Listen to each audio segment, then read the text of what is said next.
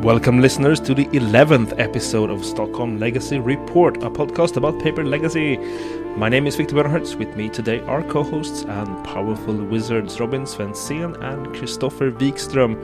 Further, we have a guest with us today again. Big welcome to Joel Grenehed, and as always, warmest of welcome to you, dear listeners. Hello. Hello everybody, and welcome Joel. Hello, and thanks for having me. It's great to have you. Stockholm Legacy Report can be found every week on the Top Tech app. In today's episode, we will talk to Joel about winning the Trolleywood Legacy Paper Tournament that Robin gave us a report from last week, and his experiences in organizing the Discord Paper Legacy Tournaments during COVID Live. As usual, we will also discuss the paper legacy we've played since last week's episode. And with Joel, we will discuss Blue-Red Delver, as he is a Blue-Red Delver slinger. We'll talk about where that deck is currently, and of course, which basic lands to really put in that deck. Before all that though, Joel, allow me to help our listeners get to know you better. When did you start playing Legacy? What decks do you prefer? And what was it like winning the Trolleywood tournament? Yeah, hi guys. I started playing Magic in, I think, 2003, maybe 2 or 4. But I remember, I think, Darksteel or maybe Fifth Dawn was my first set. But I played only Kitchen Table, a lot of Commander for like 10 years. And then I built Modern in 2015, and 2016 in the spring I built Elves. And that was my first Legacy deck, inspired by Julian, and yeah, looked fun. And turns out Legacy was so great. Yeah, really love to see a green combo deck. Just had to throw that in.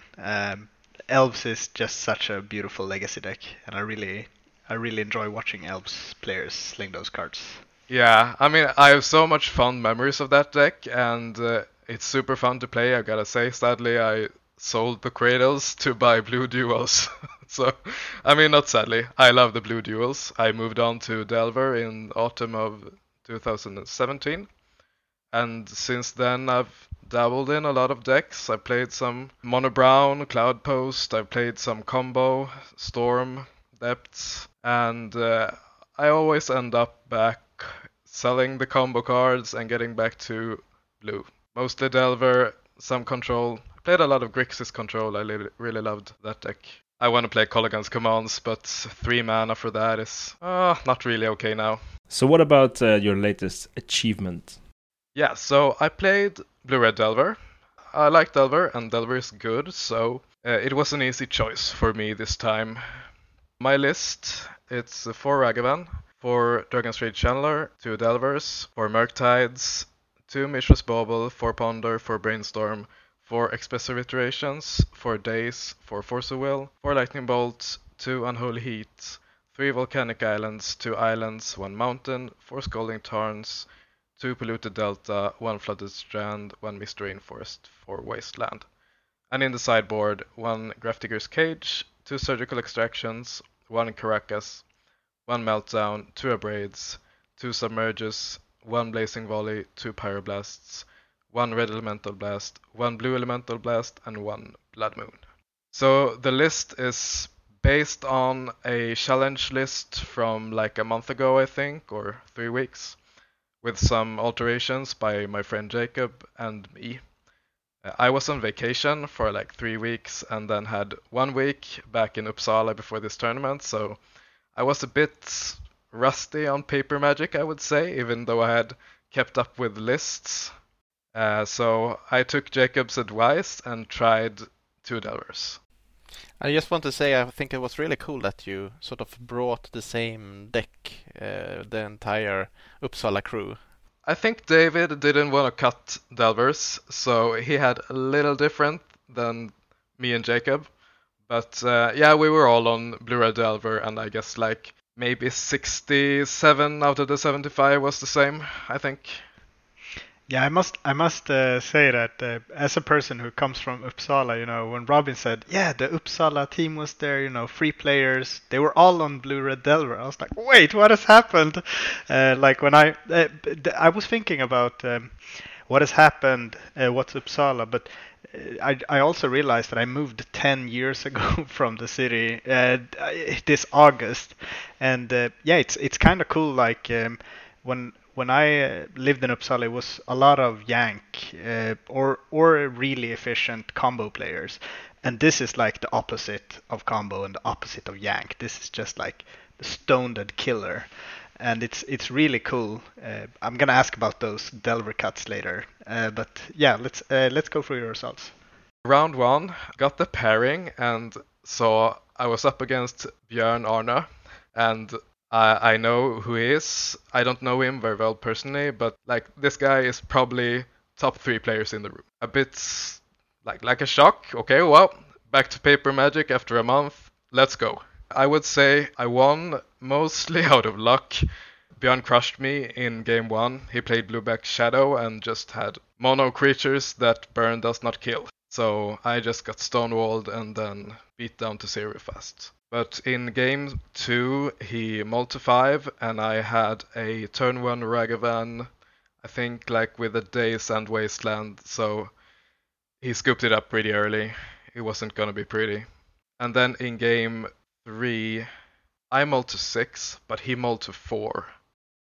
And then we killed each other's threats, or mostly he fatal pushed like 3 or 4 of my threats, but he couldn't really get going, and in the end I managed to put some pressure on the board, and he was super close to turning it. I set up a flip with my Delver on like a Daze or something, with a fetch in play. I was dead on the swingback unless I drew something. So I flipped the Delver, I fetched to draw something new, and then there's a bolt over top. I swing, and he's like, oh, you drew the bolt. And I did. So I was super lucky. And this is you playing only 2 Delvers to begin with. Yeah, but I mean, there's still a bolt each turn when they swing for 3. So still good when they do their thing. How good is expressive iteration in a matchup like this, when you just take out each other's threat, either by counter or removal, and then just ripping an iteration late game? It must be like a dig for time almost. It's good. I don't think I draw one. Maybe I drew one, but he countered it with Drown or something. I don't remember resolving one, but it should be super brutal. Yeah.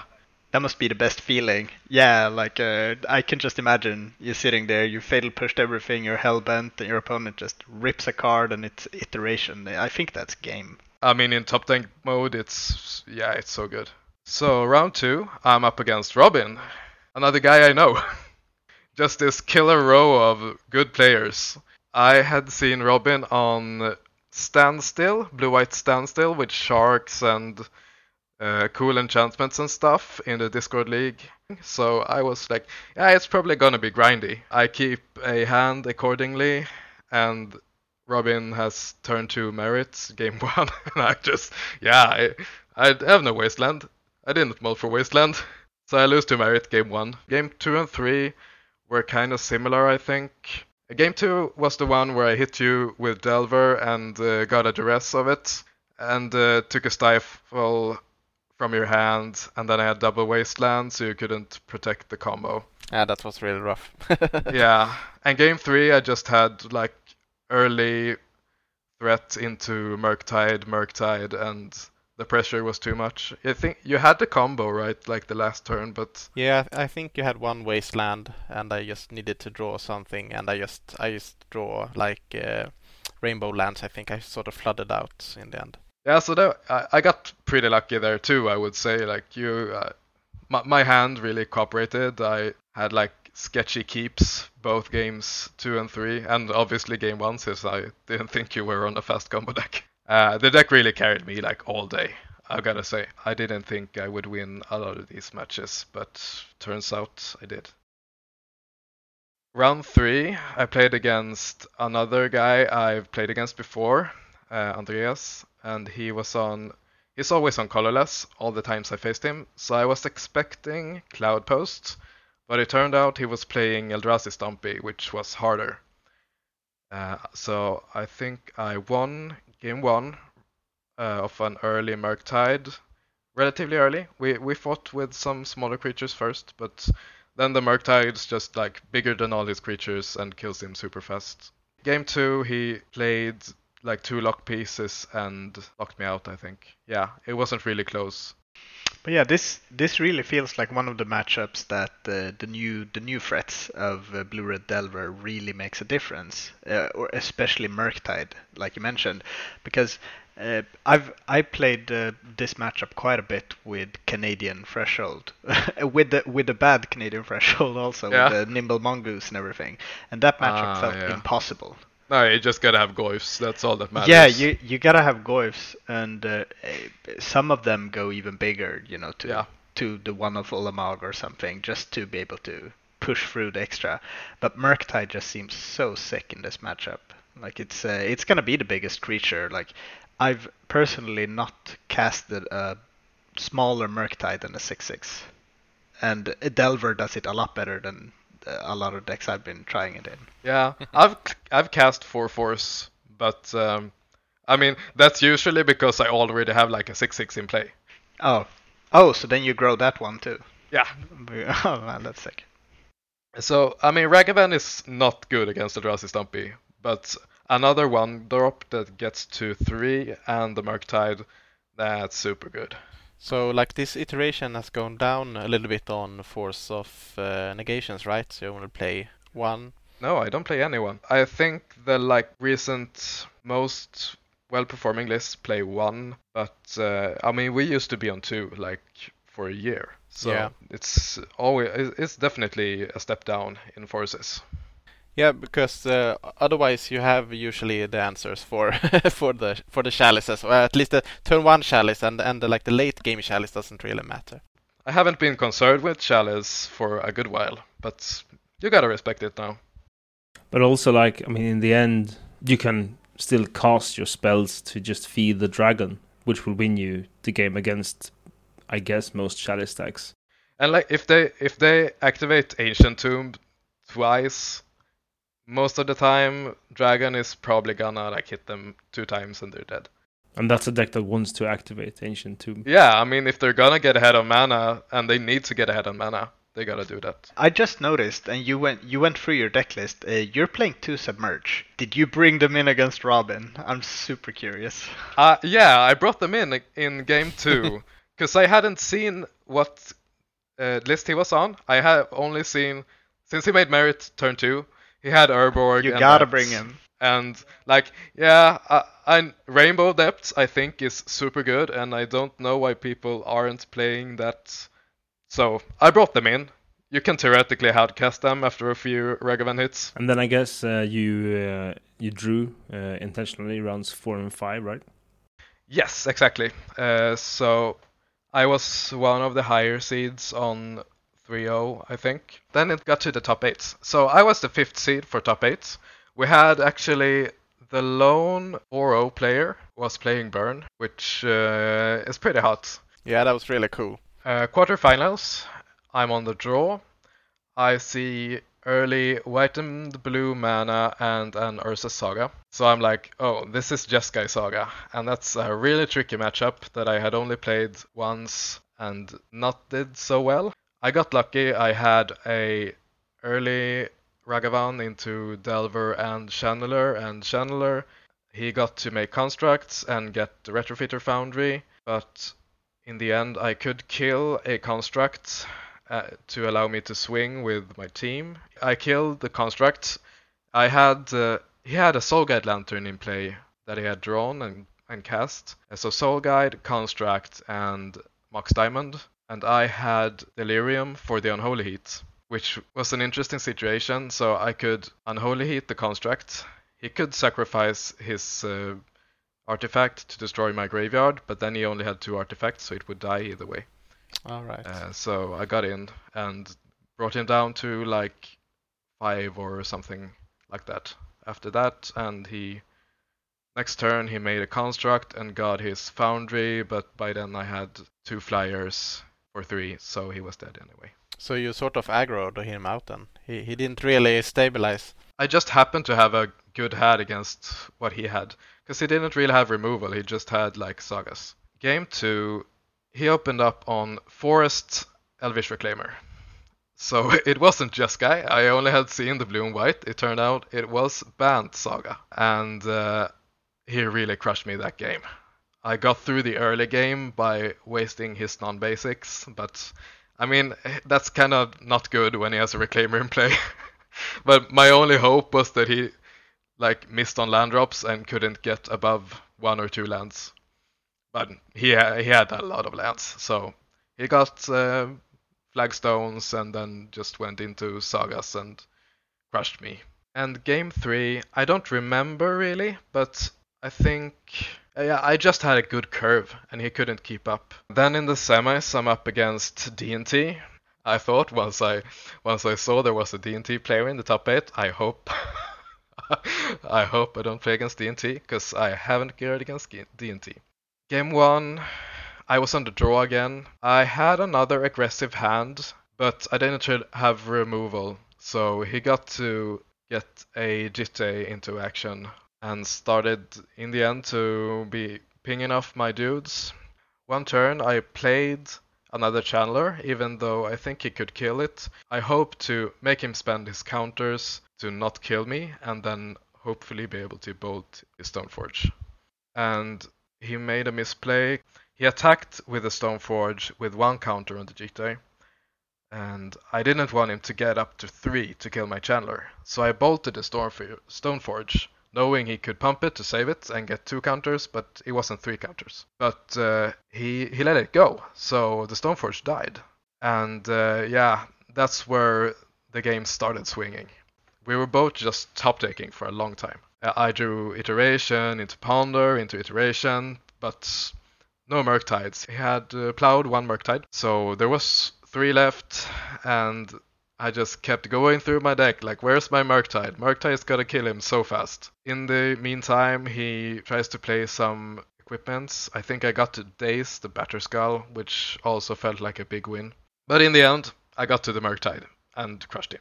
Dazing the Batterskull, I'm thinking about, there was this GP, I think 2008 or something, where there was a Death Shadow player against the D&T. I'm not sure if it was on camera, but it was the triple Daze on Batterskull, where the Death Shadow player already had like 1 or 2 of that 1 mana black enchantment that gives -1/-1 to 1 white creatures, and it was just this Dread of Night, and it was just the sickest board state. And the first Daze pays, second Daze pays, and I think it was up to 3.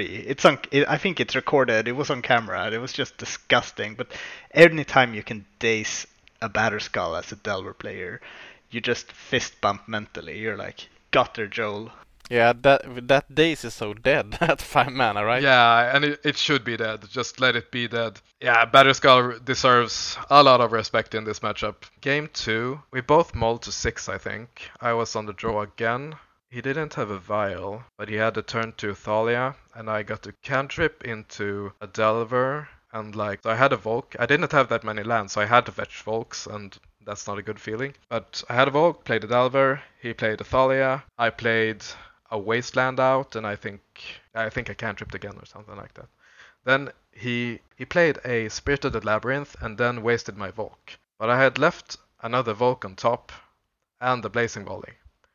So I untapped, played my 2nd mana, Blazing Volleyed his Thalia and Spirit, and I was left with the only threat on board, and I think his hand was kind of dead after that. So it took some turns to win, but after clearing the board like that, Expressive Iteration just ran away with stuff. So yeah, my deck really pulled through when it needed, because yeah, if I didn't have that Blazing Volley, I would be so far behind.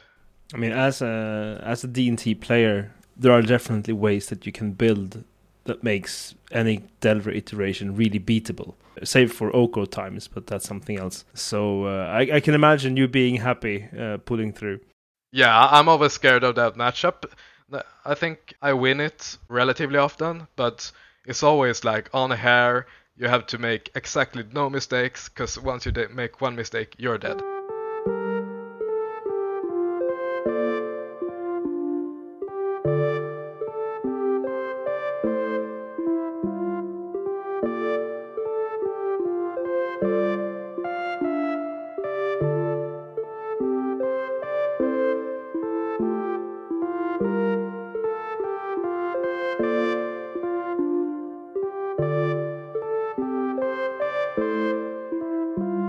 So then finals. What happened there? Yeah, finals. I had seen this player play, but I didn't remember what he was playing.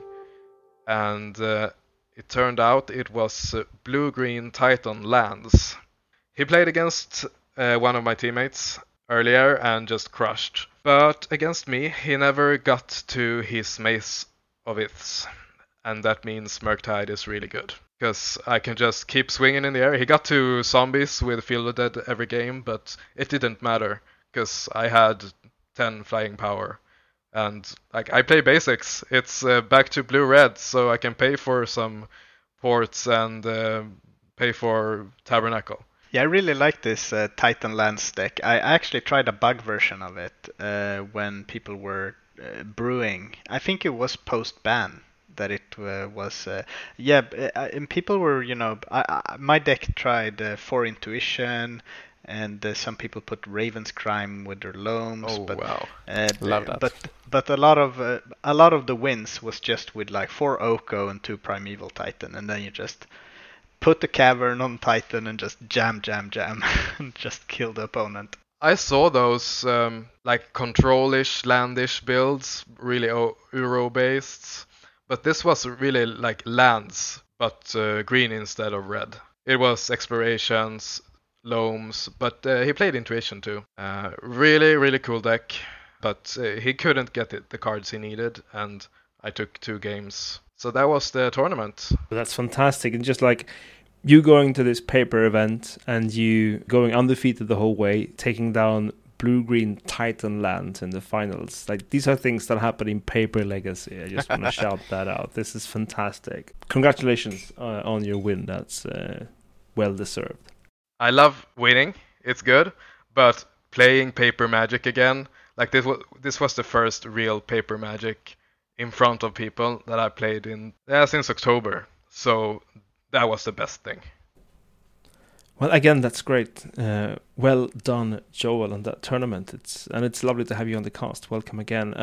We also wanted to talk to you, of course, not only on these exciting tournament paper results, but also because you have played a big role in making it possible for people like us to play Legacy in paper during COVID-19 lockdown live.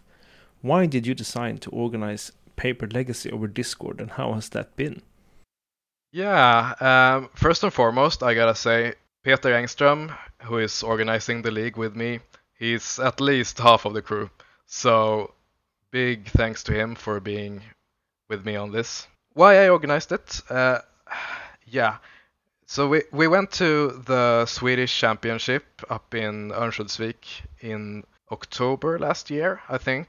Yeah, it was a little better on the COVID front at that point. And then once we got back, everything got locked down. And no telling how long it's going to be. So... for like November and half of December, I just wait and hope. Maybe Paper Magic in January. Maybe Paper Magic in February. And then once like Christmas starts rolling around, it's like no, it's probably not gonna happen for a long time. And like Magic is a passion and an addiction for me. I had to find a way to play. I tried some Magic Online during 2020. But it's not for me. I just think it's too boring. I completely agree. I also bought into Magic Online, played a couple of games, and then just sold the deck. Yeah. I sold my last stuff this spring. I can't do it. It's like when you have some tedious assignment that you just gotta do, and everything around home, just like cleaning the sink or whatever. It's like, oh, I can do that.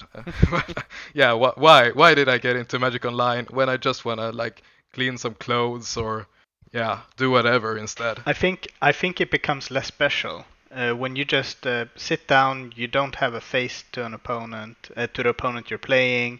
You're just putting in the grind. For some people, if they're streaming and they have an audience, like a community, it can be quite different, or someone who just really appreciates the grind.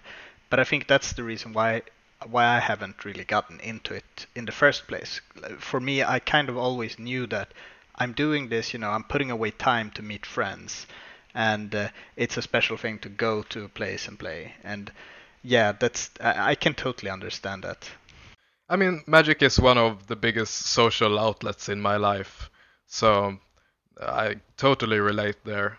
And even though, like, playing on a webcam is not the same as meeting up and playing in real life, but it's so much closer than Magic Online. I can grab my coffee, we can sit and talk and have fun. So I also wanted to, like, preserve the community, because I think we have a really nice legacy community here in Sweden.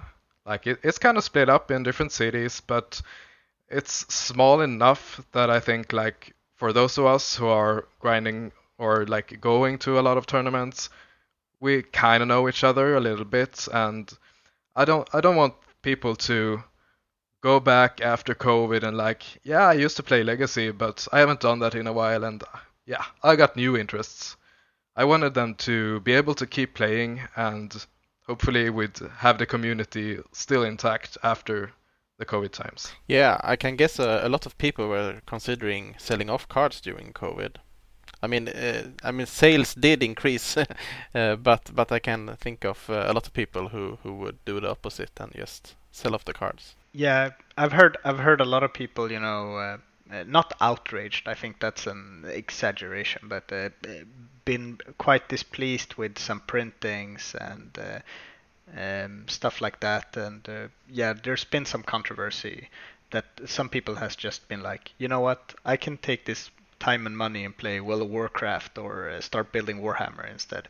And I've seen a lot of friends that I've seen play Magic for a long time actually sell like 80% of their collection or more during COVID. And the funny thing is now so I see some of them starting to, you know, slowly buy back a bit, and I'm like, yeah, that's what I'm talking about. You never get away. And that's also, I mean, one of the reasons for us to do this podcast as well is to give something back to every. Because I mean, for you, Joel, what I'm hearing is that this is a lot about establishing and maintaining and nurturing community, and doing this podcast for me is very much the same thing, because I think that since Legacy is such a huge commitment, time-wise, financially, everyone who plays Legacy actively is, just by playing, you are helping to create and recreate that community, because you do such a large investment of your time and finances. So doing this podcast is also a way for us to give back to that community building by giving these people material to listen to and to interact with. And I'm hearing similar things from you. And I must say, I was so happy when I saw you were starting this podcast, because I really enjoy the European podcasts for Legacy, but I've been wanting a Swedish one, because we have a great community, and it's always nice when I know these guys. And now we got that too. So yeah, that's great, and keep doing it. So when COVID restrictions lifts even more, do you think you will keep on organizing tournaments in paper? Did you get a taste for it? I'm not sure. I mean, I've been like organizing casual or like not so serious just get-togethers for Legacy.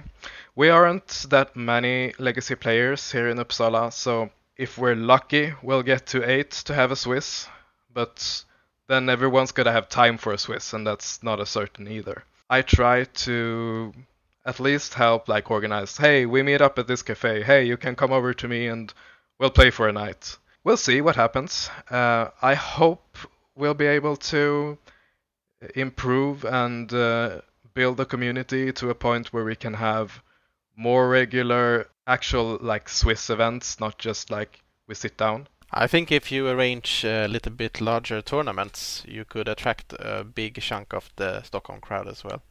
I'm thinking about how to do it, but we'll see. Something's gonna come. It's just gonna need some time to grow in my brain. Also, not giving away too much, but for listeners, there are also plans in the works from people behind this podcast to make sure that some form of regular paper play in both sort of weekly Swiss formats, but also perhaps larger weekend tournaments emerge at some point in 2021. So stay tuned. Looking forward to that too. I mean, the distance to Uppsala, from Uppsala to Stockholm, is the same. Like, so I'll be going to Stockholm sooner or later, too. Regarding the webcam league, we'll see what happens with it. I think if people start playing more locally, like in paper, maybe the interest is not the same, but we'll keep it open, and if there's enough interest and people who want to step up, because both me and Peter have been a bit tired the last month, so we're like in a state of flux right now where we aren't really sure what's going to come.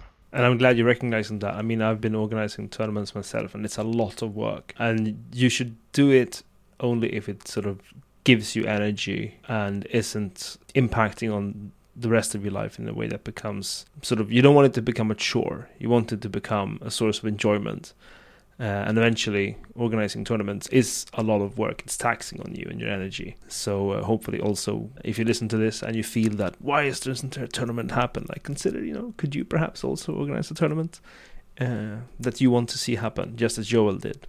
And we have a format, and like, we have a Discord server where everything is there, and we have players. So if someone wants to take up the stick and just like, we play for a night. It's super easy.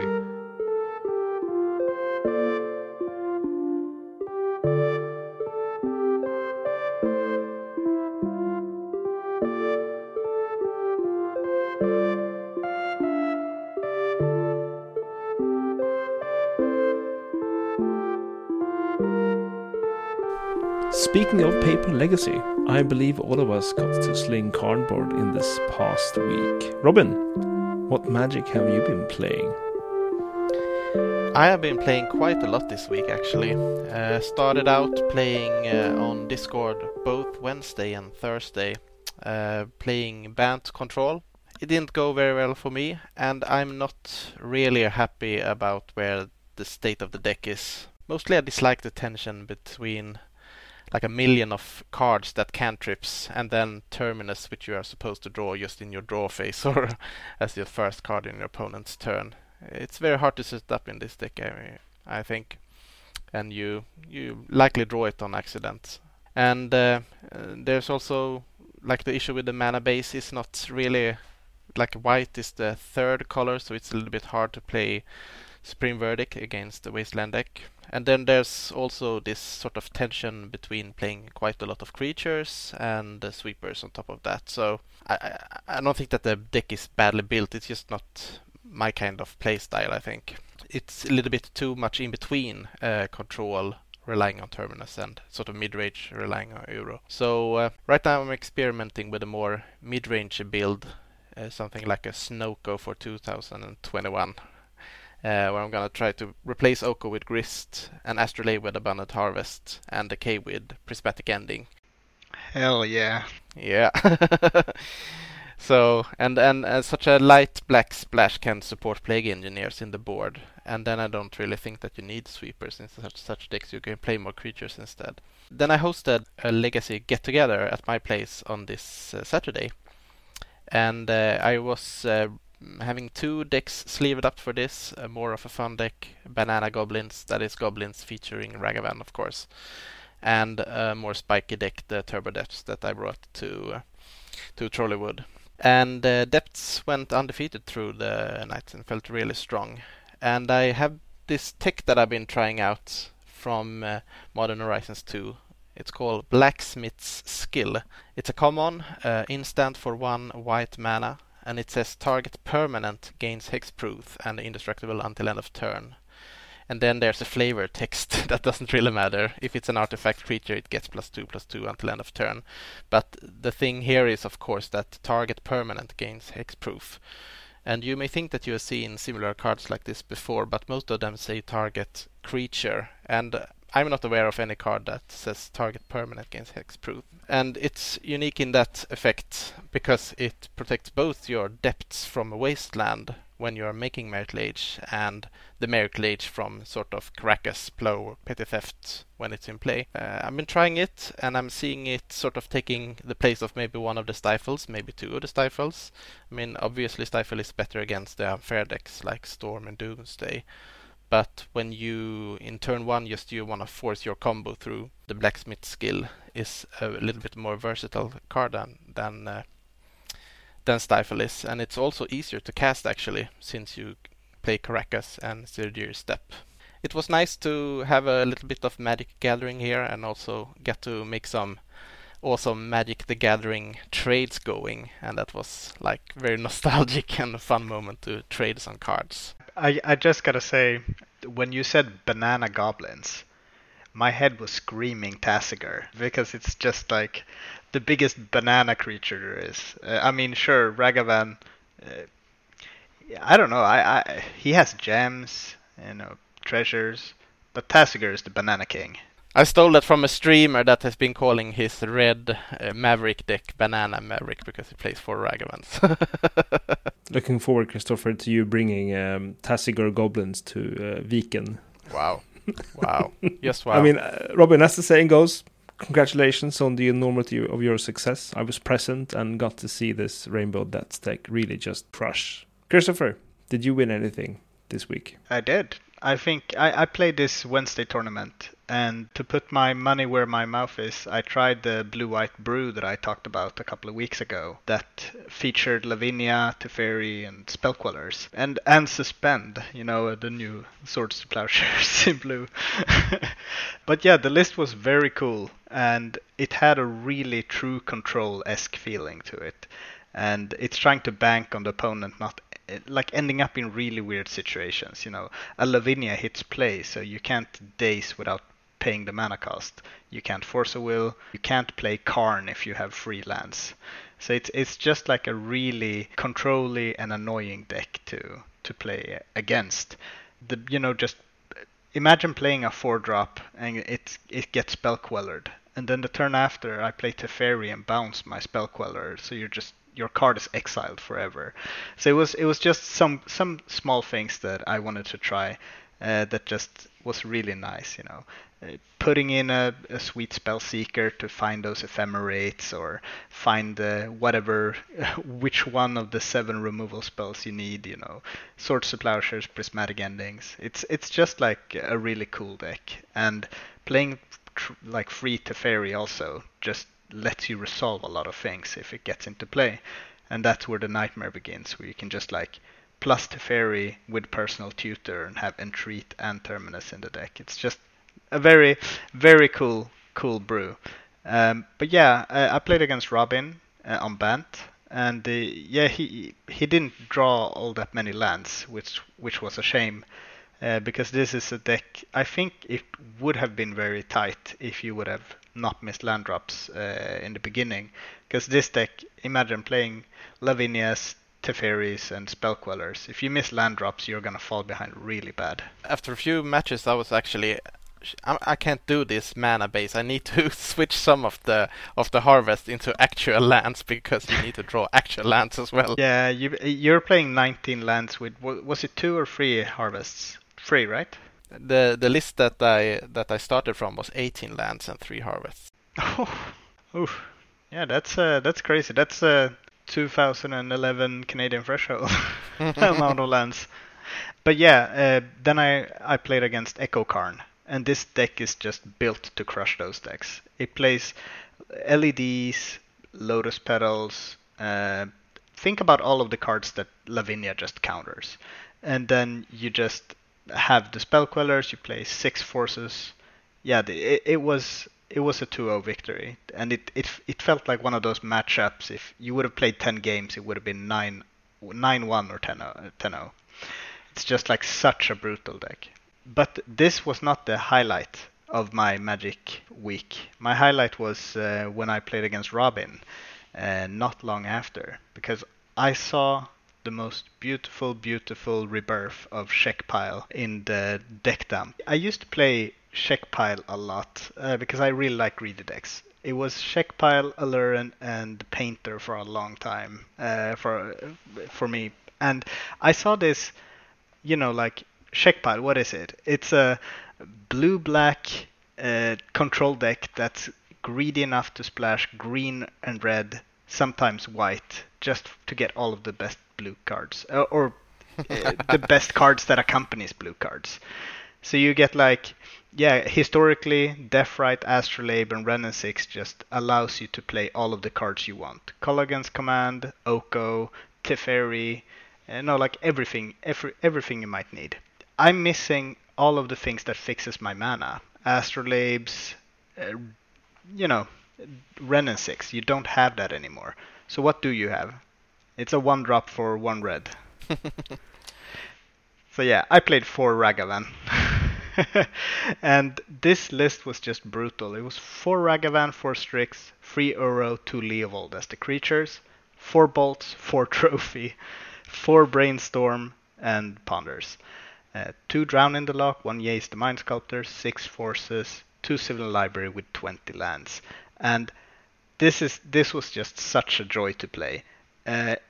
It had such a crazy dynamic. When I played, am I the aggro deck? Depends on my hand, but I'm gonna win most of the late games anyways, because I'm playing Uro, Jace, Sylvan, Leovold.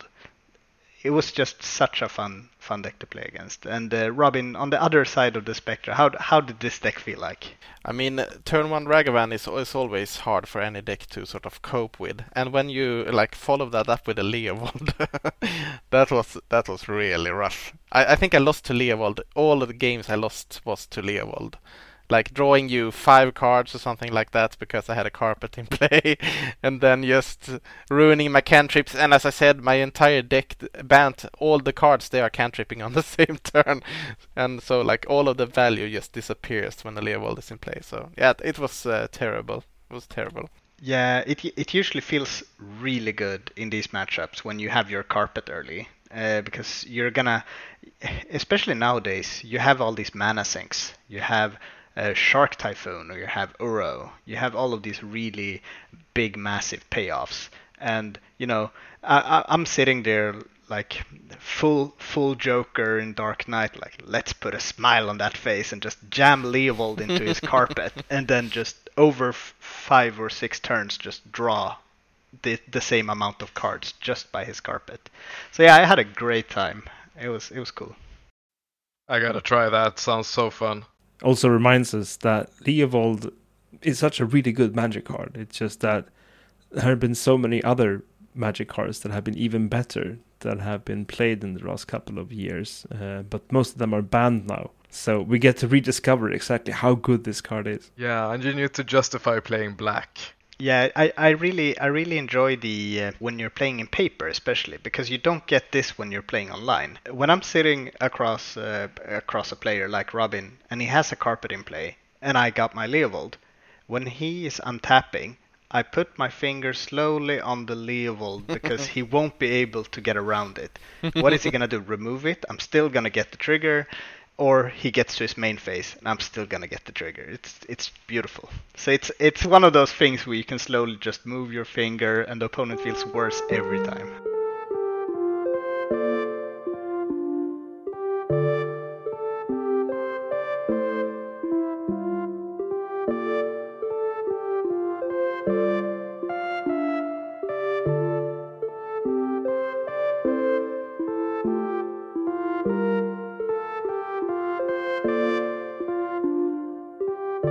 So what about you, Viktor?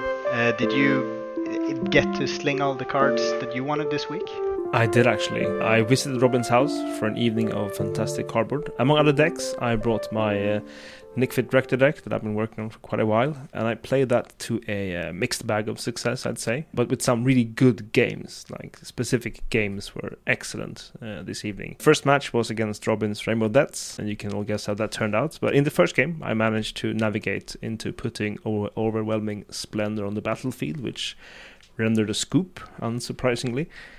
And in games 2 and 3, sort of just early Marital Age come down, and I have nothing to do about that. And I think the matchup is a bit awkward because my answers to Marital Age are basically either Overwhelming Splendor or Swords to Plowshares. And Rainbow Depths has a very good sideboard to protect itself from both these strategies. I think I'll get back later on to ideas on what I could do about that once I've run through the other matches. But the matches were fun regardless. I mean, looking at that Rainbow Depths deck working its way through winning is joyful in retrospect. At the time, it feels sort of, you know, it's a bit of a feel bad. Second match, I played the Mirror, which I, of course, have never expected to do.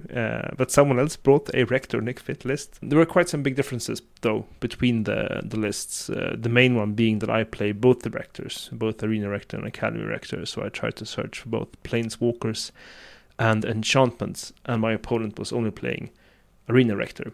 And secondly, perhaps more importantly, I play a couple of opposition agents in my list. And let me tell you how good opposition agent is against an opponent that has a deck that's based around searching the library.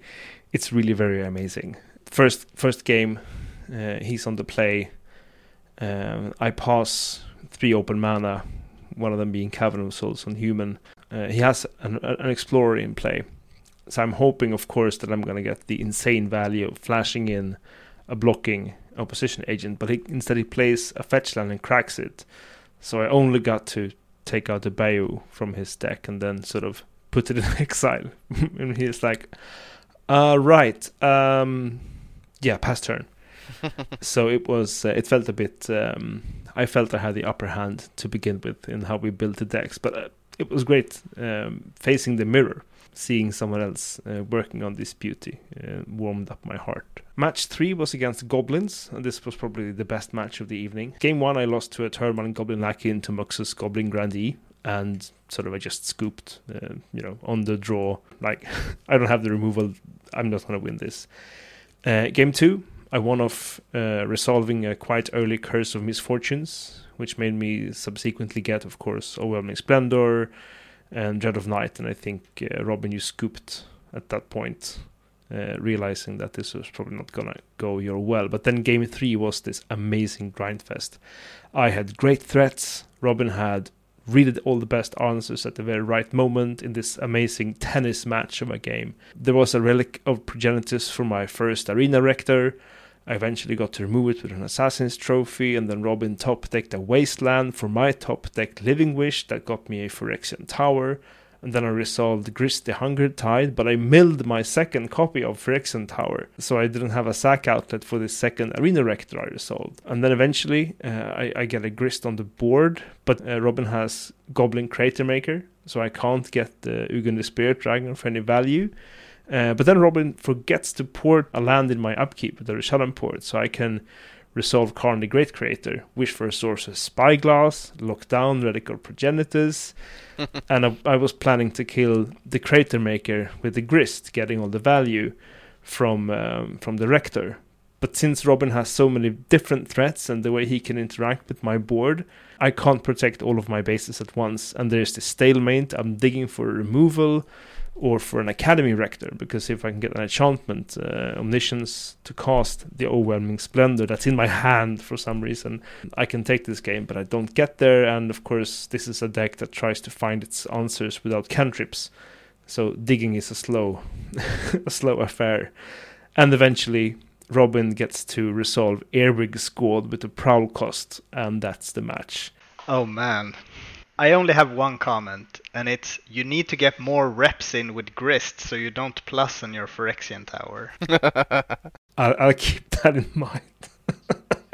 When I pick up the card, I plussed and I always hit Aluren. Now I only hit Uro. But yeah, get more reps in, don't mill those towers. I will second that. And I'll also tell you about the fourth match I played. I only played 2 games, so 1-1, against a fantastic brew built around General Ferocious Rockyrick. So which one of you can tell me what General Ferocious Rockyrick is? I'm going to guess. Is it the multicolored card? It is a multicolored card. The one that gives you a 4/4 artifact creature every time you cast a multicolored card. Hey, here we go. General Ferocious Rockyrick, 1 white and a red, legendary creature, human soldier. Hexproof from monocolored. Whenever you cast a multicolored spell, create a 4/4 red and white golem artifact creature token.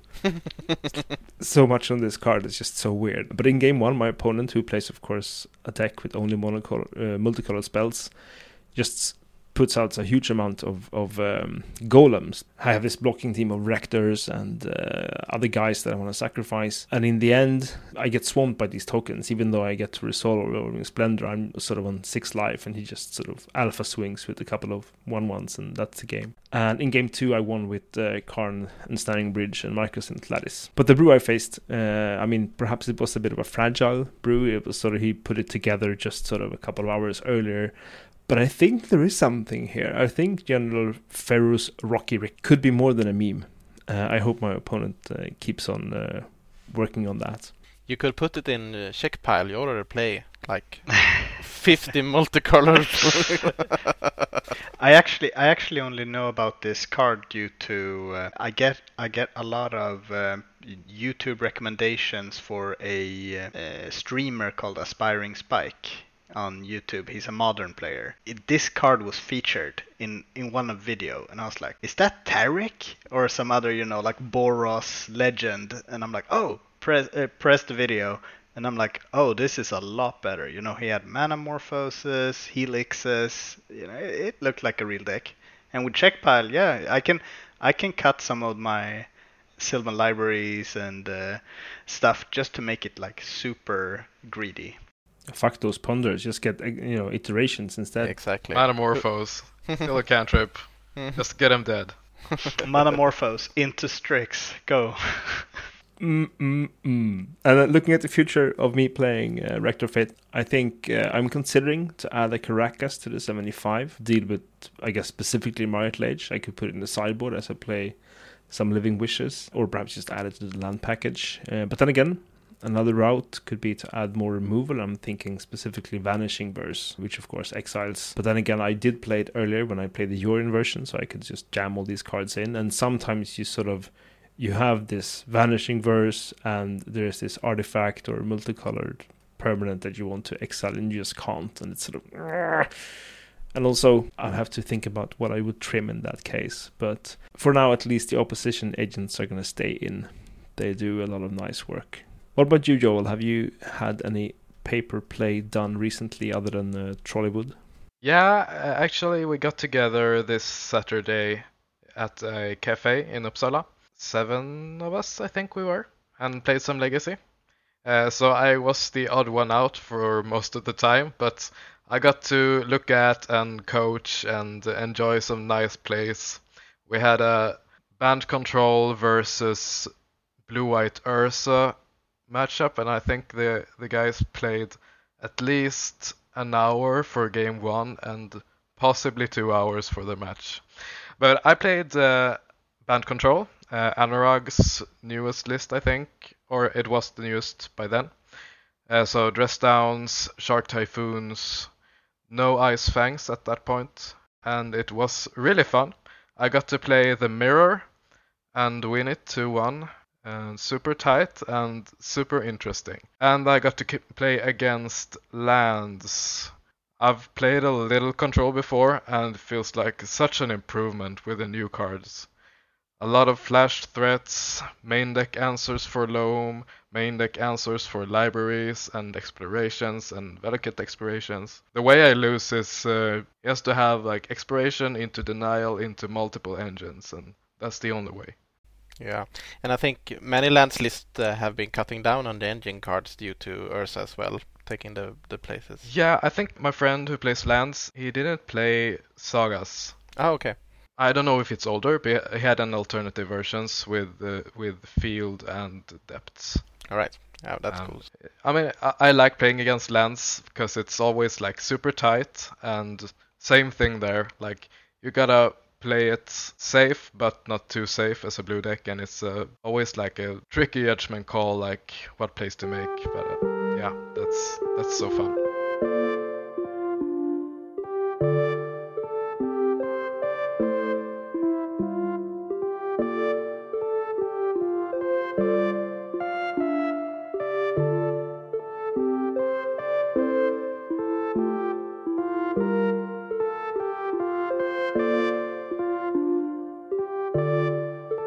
So Joel, earlier we talked about how you took down Trolleywood with Blue-Red Delver, with Ragavans and all that other new jazz.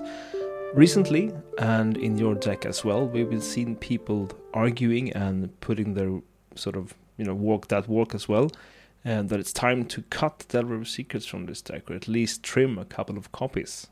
What is your take on that? Yeah, I think it's way more open than it has been. And, you know, like the previous talk about, oh, Delver is too good for Legacy. It's like, yeah, I think you could ban Delver. That's fine. I just actually, when I got home from work today, I saw Rich Kelly was streaming a Delver list completely Delver-less. So just Ragavans, Chandlers, and Murktides. And I think it looked very good. I'm not really sure what's the best. I think it's kind of up in the air, because there are like everything from 0 to 4 Delvers. But I would say my reason for trying the deck I did is the Delver is just a beater, and all of the other cards do something.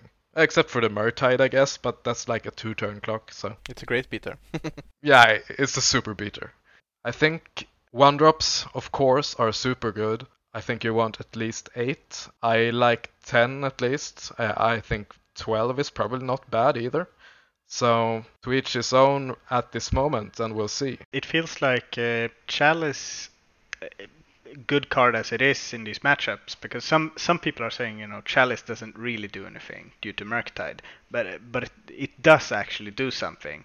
And I think having being able to shave one drops, because all of the like choices you have are just extremely powerful, is really interesting.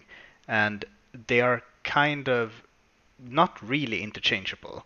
I think what the deck is trying to achieve now kind of makes Delver the card to cut.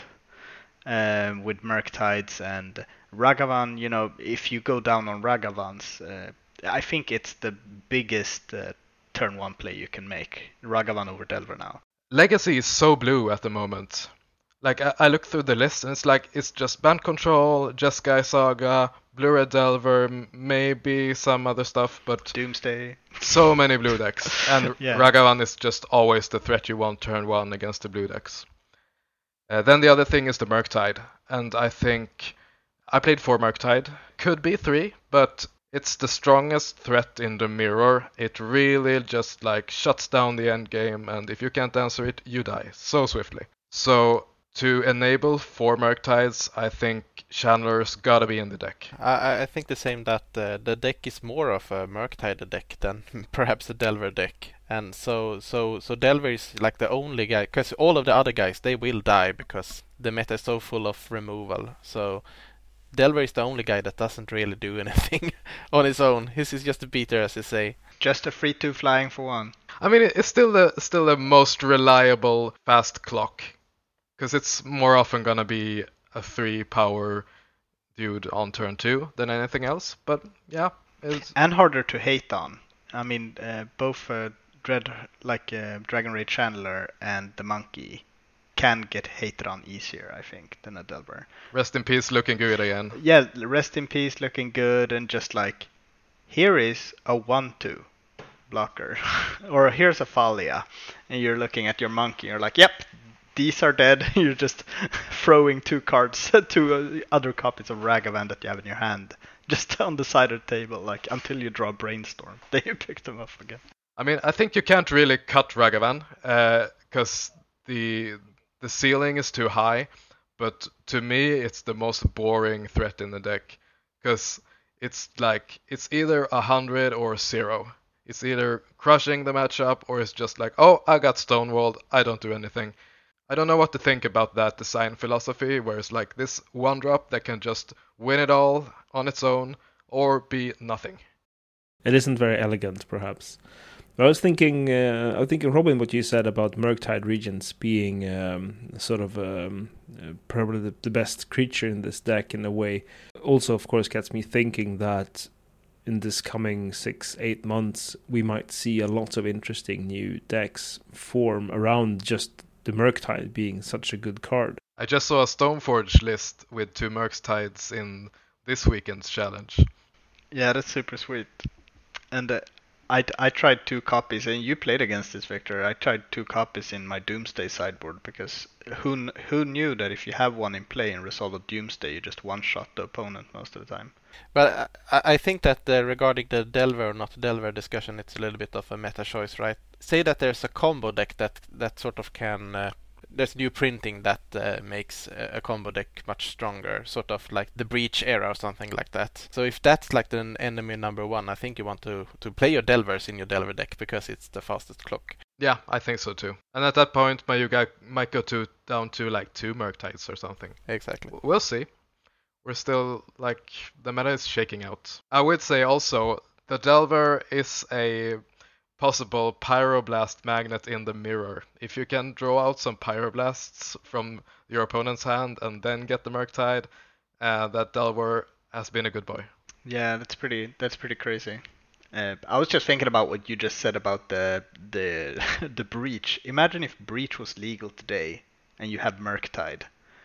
How many instants and sorceries leaves your graveyard if you're doing some shenanigans, you know, like comboing off, and then you're like, I would like to move to combat and just attack once with the Murktide. Imagine Channeler in a Breach deck. Yeah, like stuff like that would just be crazy. It was a good ban. Soon in a cube near you. So, I mean, while we talk about Blue-Red Delver, we also, of course, must ask you, Joel, please, to judge us on our choices for the first Basic Land Connoisseur panel, in which we had this deck featured in this podcast's episode number 5.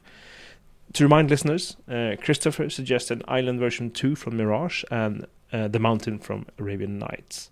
Robin picked an Island from Ravnica Guild Kit, card number 27 from that, and The Mountain from 10th edition, card number 377. I went for the Strixhaven Island and Mountain, card numbers 369 and 372 respectively. But what is the correct answer from a deck champion, Joel? Well, I've looked at your choices, and Christopher, yours is the one closest to my heart. Old, classy, that's where I want to be. Both look good, I like them. Not my preferred art, but yeah, I'd like to see them across the board. Douglas Schuller, let's go. Yeah, OG is good. Robin, I got nothing for those. I don't really like them, either one. Sorry. That's okay. New borders, new arts, no. That's fine. Viktor, your reasoning is really good. I feel like if there was Basic Lands in Modern Horizons 2, they had to be better than all the other Basic Lands, right? Obviously. So you should play them. Newer cards are better than old cards. But I also like the art, actually, from the Strixhaven. It's just that they shouldn't be on magic cards. They should be, like, on a wall or on a painting. It's made for a bigger picture. A lot of the art direction on Basic Lands that are newer, these feel like they should be at least 10 inches or 25-30 centimeters by square, so you can appreciate that art. There's a lot of beautiful art now, and I feel like there was a period when I didn't really like the art, but I like the art again. I just want to see it on something bigger than a card. Yeah. I mean, Richard Kane Ferguson is doing magic art again. I'm like, fuck Secret Lair. Just sell me the prints. Like, I'm gonna buy that.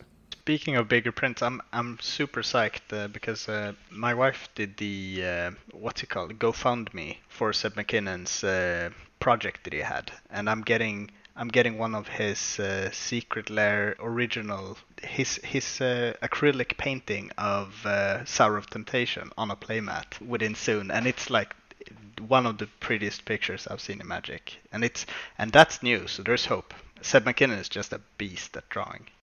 Yeah, Seb is the best thing that happened to Magic Art in like 5 years, I think. I ordered the Damnation and the Swamp playmat, so looking forward to that.